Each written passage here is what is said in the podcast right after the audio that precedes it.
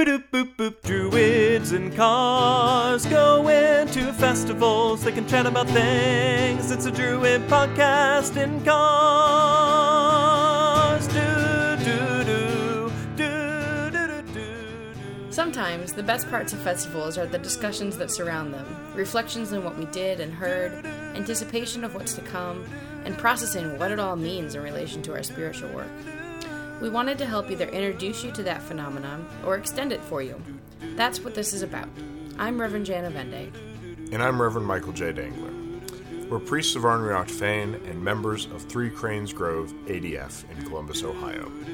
We're recording these sessions actually live in cars, actually going to festivals and events, so you will hear road noise, turn signals, and navigation prompts. But that's part of what makes it fun. So, sit back and enjoy Druids In cars. going to festivals. So, we're in a different car than usual. Yeah, but this is the new normal. This is the new normal. Uh, we, we may end up recording perhaps one or two other episodes in the previous car that I used to drive, but that seems doubtful as time goes on as well. Yeah. We both have new blue cars. so, uh, but today we want to talk about sympathy and contagion and adapting magical work. No, I think you should back up. We should. It, there's these things. They're neat. They're called the laws of magic. Yes, I was going to get to that. I was going to say maybe we should start there. we can start there. So, and I assume that you're referring to Isaac Bonewits, Real Magic, and his list of I think there's 21, something like something that. like that. Yeah. Uh, and there, there are laws of similarity and contagion, which we'll talk about. Uh, there are also higher laws and sub laws, which we'll also mention, I'm sure. Uh, but Isaac had spent a lot of time trying to categorize magic, and in so doing, crafted a number of laws that we ourselves have sort of managed to uh, use and adapt over time. Yeah, Yeah, a lot of it's cool because it it falls into the category of the way I do magic, which is well, if it's working, then I guess we'll keep using it. Yes, yes, that is also how I do magic. Um, but in this particular discussion, we wanted to talk about, I guess, kind of specifically the um, the the laws of attraction, the two that he mentions, which are well, he terms similarity, not sympathy, but we're going to talk almost certainly about sympathetic magic because that's the language that you That's and I the use language we use. Yeah. uh, and also uh, contagion. Both of these are subsets of Bonewits's law of attraction. And so I guess we should probably start with the difference between these two. So similarity or sympathy. You want to define? You want me to define? Uh, you define this one, and then once we get on the highway, I can do the other one. That sounds good. so Because rush hour is not my favorite. So, sympathy uh, or similarity is the idea that you can take something that is like another thing and use it to give access to that thing that you want to impact. Uh, both sympathy and contagion deal with the notion that if two things, say A and B, have something in common, you can use that common thing to sort of impact one or both of them. And in this case, the law of sympathy is well, it's, it's kind of like a simile, not a metaphor. It's something is like something else, so you can use that something to uh, to change it. Yeah, and I would say that the more alike things are, the better that resonance will be. Yes. Like, You could use two things that are green or two things that are the same size. And yes, they're like that is one axis of similarity, but that well like it'll only get you so far, you know. Yeah. I mean, the, the common comparison is, you know, is it comparing apples to oranges? They're both fruits. You know, they they both have uh, a certain level of acidity, but we know that they are different, and they are different enough that most people don't think of them as being closely related. Right. And so you can you know, play with that as you will, I suppose. So that would be your law of sympathy, contagion. So contagion, uh, especially in this post-COVID world, hooray, um, is is the idea that when things get close to each other, some of their germy essence uh, gets on other stuff around them, and so uh, in the terms of magic and allowing one thing to step in place of another, this is the idea that if you put an object that say isn't easy to transport maybe and you put some other stuff with it that then the other things you've put with it can be used in place of the big thing that's hard to transport. Um, so as an example you could go to a really big statue of something and you could put coins or strips of fabric around it. And to access the uh, the coin to access the power of whatever that deity in that statue is you could use those coins away from that location. So it's a way to allow you to transfer the the juju the germy juju of whatever the the um, main magical item is and make it easier to get to essentially Yeah. Now, the other part of that, too, is you can take pieces and parts of something that have the.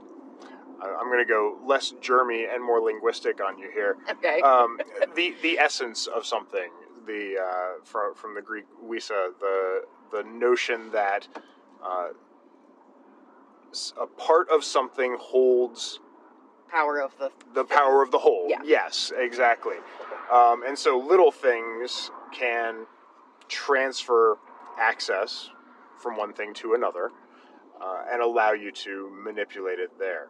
Uh, we see a little bit of that when we do our um, our breeze brats uh, for Imbolc to gather the power of the goddess Brigid or Brigando, where one of the Grove members lays out a like a a cloak of fabric, right, like a, a bolt of fabric, and then cuts it into strips, and the strips are distributed Mhm, because yep. the strips hold the power of the whole. Yep, and we do that every year at Anagantios. Um, Shanine keeps those keeps that tradition, and then we stop there first and pick them up and take them with us, and uh, that whole process, you know, just spreads the blessings, as you will. Um, Ousia is the the Greek for that, the notion of essence. Um, it, it kind of means I am or being is I guess kind of the, the way to think about it. Um, there wasn't a direct linguistic translation, which is where how we get essence or even substantia in Latin from it. Um, but the thing is, it doesn't have to be a lot to cause that contagion. It can be very small pieces. Uh, we think about uh, the the idea of poppet magic, where you would take some hair and Mm-hmm. sew it into a, a poppet or a figure, and then you can use that to manipulate a person or a thing, um, or to heal a person, or draw money to that person, or whatever it might be. Um, and we see it everywhere. This is the this is a very common process throughout the world. Uh, you can think about joss money, uh, where people give What is joss money? it's fake paper money that is burned or given to the ancestors so that oh, they can is have this common money. in Asian practices? Yes. Lot? Okay. Yes, um, it is occasionally referred to also as hell money, uh, which I don't actually know the etymology of that, but I'm going to assume that it's probably colonial. Um, sure sounds like it, doesn't it? Uh, which is why I went with joss money. But the uh, the idea there is you're not offering actual dollar bills, and they don't even have to be real denominations, but you offer them, and it provides cash in non-symbolic denomination to the spirits in the other world. Uh, and so this kind of thing is is common throughout the world. We see it literally everywhere, uh, and but I think that the reason that you initially brought it up is because you had a project that you were working on. Yeah. So, So- and I think we've talked about it before that I'm I'm working uh, as a prison chaplain now. I don't know if we have actually mentioned that before, but Okay, yay! Well, hooray! I I am working as a prison chaplain now, and uh, so one of the things that my uh, my inmates are restricted on is like the things they can have with them, and for them, a lot of I think they maybe used to be able to have herbs, and then policies changed, and now they're not allowed anymore. And so a lot of them have done various bits of spell work with herbs in the past or in their home practice when they were on the outside and still want that spiritual connection of doing that work but don't have access to the materials. And so I brainstormed a little bit and I'm a big fan of coloring pages and so are they. So I found um, on Etsy, I bought some coloring pages that are realistic drawings of various magical herbs. And so I had this idea of like, okay, well, law of similarity, like these should still work. And I I kind of reached out across various networks and I was like, hey, should would law of contagion be better? Would law of, of similarity be better? Like, should I try and do both? Like, what's the feel on this? Um, so that's as far as I've gotten right now, and I've just made copies of the coloring pages, and I haven't done anything else with it yet. I, I think that obviously the theory of sound um, because you could use the likeness, the drawing of Mhm. something to imply. I mean, that's exactly what figural magic is. That's what a puppet is. You're creating a representation of it and then using it to manipulate. yeah. So totally on board there. Um, I think that for sure you you've got a path with that. Now, whether or not that works for everyone, you know, I think it's going to be different for every Right, and like it is certainly not ideal, right? Like Yeah. in a perfect world, they would have access to um, the objects that they want or need to use, um, but that's not where we are right now. So this is a substitute, which I think can be beneficial. Like if we take this outside of the institution setting and move it to you're traveling, you're just living somewhere where you don't have easy access to herbs, you're short on money and you can't get the ones you want. Like there's lots of applications for it, I think. or you know, you're in the middle of a pandemic and you're trying to do a working all together and you end up printing off coloring pages and doing just that, which is what we did. Yeah. many times actually in the pandemic we had a uh, one of our, our grove members uh, tracy drew a number of coloring pages Yeah, I think we had one for almost every high day there for a while. i think we did which was frankly pretty Which awesome and I will say that I think it came from uh, Mike started with our Gobnait uh, Yep. beehive where we used the whiteboard function on Zoom to like draw a sigil together. yeah and we did that as well with uh, the whiteboard function for our Um, Equos, right, yeah. Equos, yeah. so we, we, we usually paint a horse every july but we couldn't get together in july of 2020 so we used the whiteboard functionality and a picture of a horse that i believe tracy drew I think so, yeah. Um, and we painted on that and drew our symbols on that. And now we've got a, a screenshot Yeah, yeah. of the whiteboard as kind of our, our reminder of that. So, yes, there are lots of applications outside of a prison Yeah. for what you're looking yeah, to do yeah. and I, I think it's it's it's interesting, especially once you start brainstorming for something like this, how many more applications just start to Yeah. appear. Yeah. It's So I brought this up to you a, a couple weeks ago, right? yeah. Um, had you come up with anything else in the meantime that would be like good, adaptable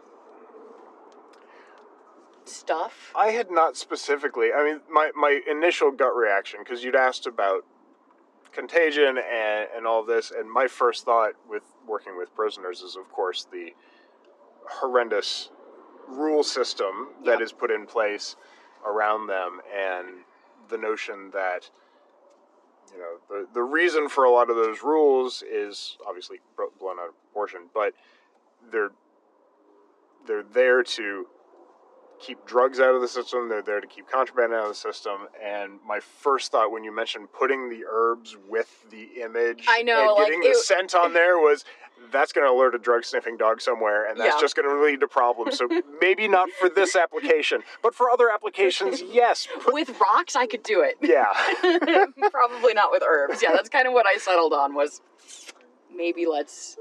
maybe not this one. Yeah. Yeah. And again, this is certainly not an endorsement of that particular policy. That is, this is, it is in fact abhorrent to me that that would be the place that I have to go with that in my head. Yeah. But it's it's a reality of dealing with this sort of population and dealing with where where we are in our awful uh, Yeah.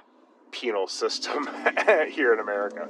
Yeah, well, and it's hard too because the the policies, you know, they partly depend on who's enforcing them and for what reasons. hmm Um, and they vary from state to state and institution to institution, which makes it hard. Yeah. So, like, because I've done a lot of talking with um, Reverend Kirk Thomas, and he works with inmates out in Washington State and like on the West Coast. Mhm. Um, and they have very different, in a lot of cases, um, rules about what they can and can't have and can and can't do. Um, for instance, like his his inmates a lot of times will make beautiful artwork, right, Yeah. to bring to Wellspring. Mine are not allowed to have any homemade religious items. So they can't make Anything. anything. They are allowed to have sheets of paper. Yeah. So that's where I'm at with like coloring sheets are where it's at. Yeah, I mean, and I, I understand that because at the Magical Druid, we are now pretty much the only metaphysical store that provides anything to prisons. Mhm. Um, and I, for a while, there were other stores, other big resellers, other things like that that would service prisons, and they're all gone. They they've stopped doing it, and I understand why, having you know dealt with it myself. But it is very difficult to get anything into a prison, so you have to come up with alternatives yep. all the time. Yeah, and I mean like it's it's good that I am already I do a lot of adaptations in any magical work that I do because again, it comes down to for me like does it work? Like what can I do to make it work? And I've never been a big stuff person um, in any of my magical workings. So the idea of having to have specific items and specific like physical tangible things is something that I've always worked around mostly because I just it I don't know it's not a thing that ever called to me. Yeah. But that means that I've done a lot of adaptations and so I'm able to share that for people who don't want to but are now in this position where they're kind of stuck with it. Yeah. And I mean, that's. It is probably the most extreme of those examples, obviously. Yeah. But anyone who's had to move into a dorm and couldn't have candles, or Yep. anyone who has joined the military and couldn't take things to boot camp, all of these things are common places where you have to adapt your work. Yeah. And it's a it's a useful skill. It's a it's not only a useful skill, it is it's practically a survival skill in many cases. Because everyone runs into those places where they have to practice with nothing. Mhm. And that can be really hard, especially when you set up rules for yourself. I mean, I've talked before on this podcast about uh, the Flame of Hope work that I did and how I Mhm. got stuck in an airport Yeah. where you know one day th- there was there was a time that I remember where you could buy things like matches and lighters af- you know past security but uh, you can't do that anymore and if you don't have your matches or lighters there's nothing you can do and frankly starting a fire in an airport is frowned upon Frowned upon, yeah. so I had to find ways to adapt. So I hit up the chapel. I, I found uh, the the fake flame that they had burning in there, and I used that for a little bit. I got really lucky. I landed before midnight, and was able to get my flame on, but uh, it was it was a close run there, and I had to figure out what rules I felt were acceptable to break, or how to bend them in a way that made sense. And I ended up using the followers of the Facebook page to light their own candles. Mhm. I used, as I mentioned, the Interfaith Rooms candle that was electric. I used uh, the empty tin and the unlit candle, which was in my pocket, as kind of the, the picture for that day to get things kind of rolling. And so I was able to bend the rules where I needed to to make it work in the in the immediate need. hmm And I think that's that's the skill that we're talking about here. Yeah. And I think part of that has to do I've I've been mucking about recently with definitions of magic. And I've read a lot of definitions of magic. I've read a lot of ways that people look at magic. In fact, I was just reading reading Bonewits Real Magic before you came and picked me up, which is how I know that, you know, contagion and sympathy are subsets of the law of attraction. But the notion that magic is access has become very powerful to me recently. How do you mean? So, I've had people describe magic as power, you know, the ability to do things. I've had people describe magic as will over love, uh, love under will, whatever. You know, there's lots of different things like that. The ability to manipulate reality in accordance with your will, yada, yada, yada. None of those have ever felt good to me in terms of what they actually do and where the magic actually comes from. hmm And so I've been thinking more about magic as access, as the ability to either access something yourself or to grant access to another person. And whether that access is access to spiritual connection, uh, in the case of our religious work, so we do ritual and the magical act in that, and all the magical acts really around that are designed to give access to the powers and access to the people for the powers as Mhm. well. And so when I think about why we do magic and ritual, it's to open that access, it's to unlock that gate, it's to walk through that door. It probably has a lot to do with my notions of accessibility as being important. You know, we want to create an accessible experience for folks. And having someone listen to you, having someone say, yes, your needs are important. Yes, we're going to provide the kind of access that you want, is an inherently magical experience. And it can be life changing. And yeah, you get power out of that. But the magic is not in having the power, the magic is in accessing it, feeling it, understanding it, having it there in front of you and you can hold it in your hands. I think that's where the magic is versus where, you know, just the raw power. I don't think the raw power is the magic anymore. Well, and I don't, I don't think I ever was in the camp of like magic is raw power because when I first had to in in coursework, they ask like what is magic or Yeah. provide a definition or something, and I defined it as prayer with intent. Mhm. Um, because for me, it's never been like this will to do something or making something happen. It it has been that like, and part of that is just because I very much do theurgic magic. Um, but it's about yeah, what you're saying, like accessing the spirits in my case. Yeah. I now you've got me curious. What did I write when I answered that question? and I don't know that I ever actually answered that specific question in my uh, magical work because I don't think that when I did or in That my study program work, the- I don't think it was one of the requirements when I did it, which is annoying because I'd really like to know what I might have written there. Yeah, maybe Magic Two had it. No, I don't think it did. Yeah, I don't remember what course it was in, but I remember having to come up with a definition. Well, we have better courses these days. We produce better magicians anyway.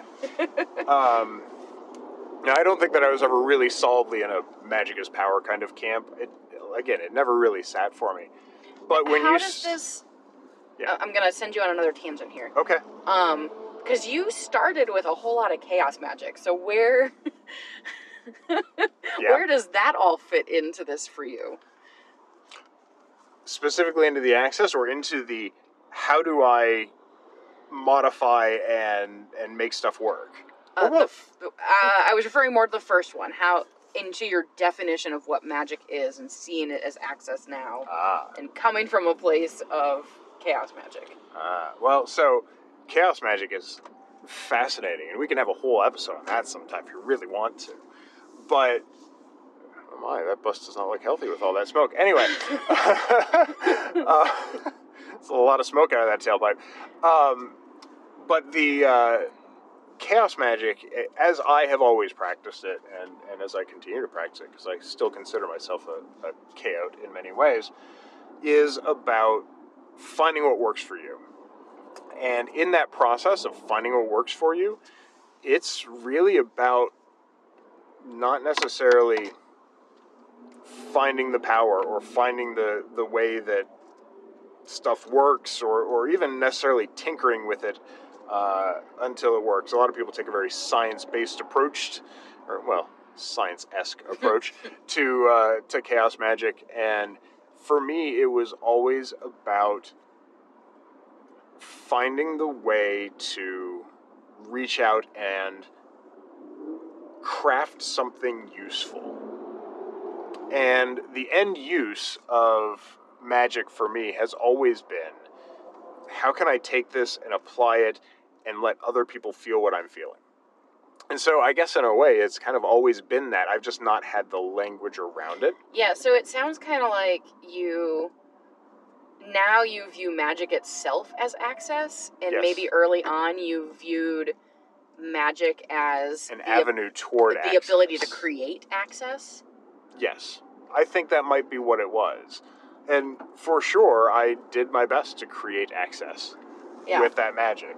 Uh, I, I worked very hard. I mean, the the the central druid moon rite that we do hmm, as we drive toward a druid moon was designed to give people access to the community of the cranes. hmm And so, the reason that there is a token bestowed upon a person during that process is because it grants them a symbol of access, uh, a thing that they can hold in their hand that says, Yes, I've passed the tests. I've been through the gates. The doors are wide open for me, and I can pass through them at any time. And perhaps more importantly, I can bring other people through it because I know what the symbol means. I know what this token does.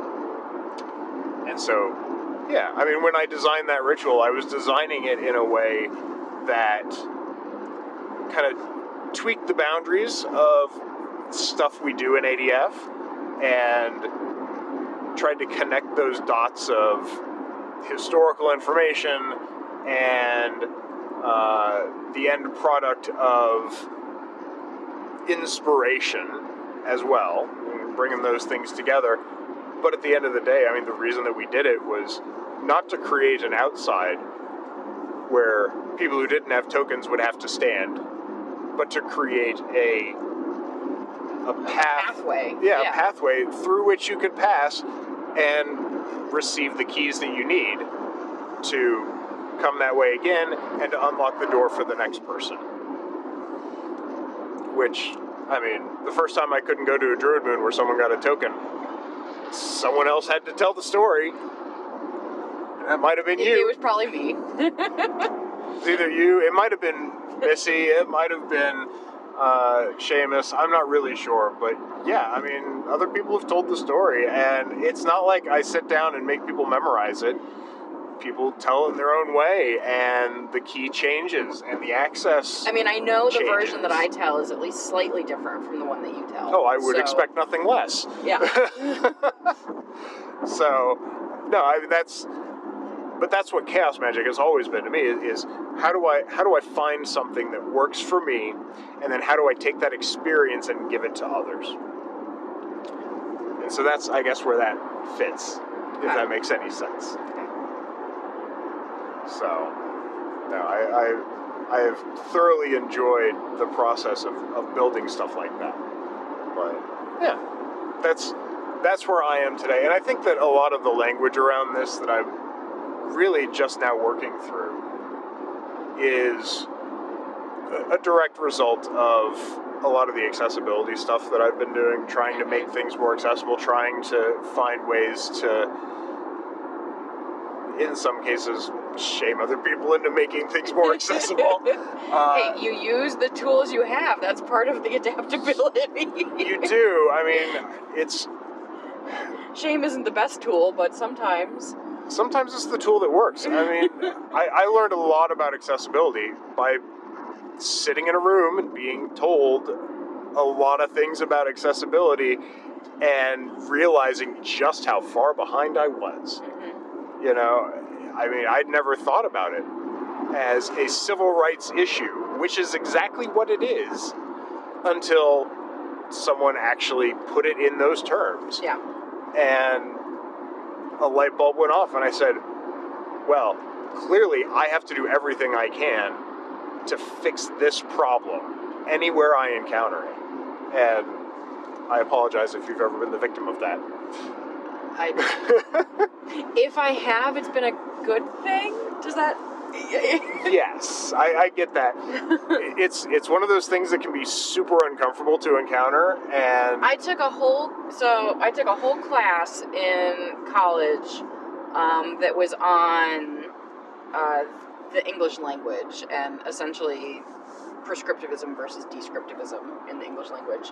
But the whole class was on challenging your worldview as a white person going into teaching. yeah And so, like, I've sat through those classes. I understand that it's uncomfortable to go through that process, but also that it's a, it's a necessary a thing necessary thing. you, you have to be uncomfortable on occasion because that is it is a tool for learning and if you can't make people uncomfortable about something sometimes they just will never get it. Yep. and it's it's super good at turning that dial and it goes all the way up to 11 and you're like oh that's why. Now i understand. And once you've seen that once you've been on the other side of that and you i mean it's never anything personal. The discomfort No. is never personal. It is That's just- the thing about systemic issues, right? Yes. Is just it, they're not. it's not your fault that you're living in a place where you have privilege and other people don't. It's just you need to do everything you can to fix it.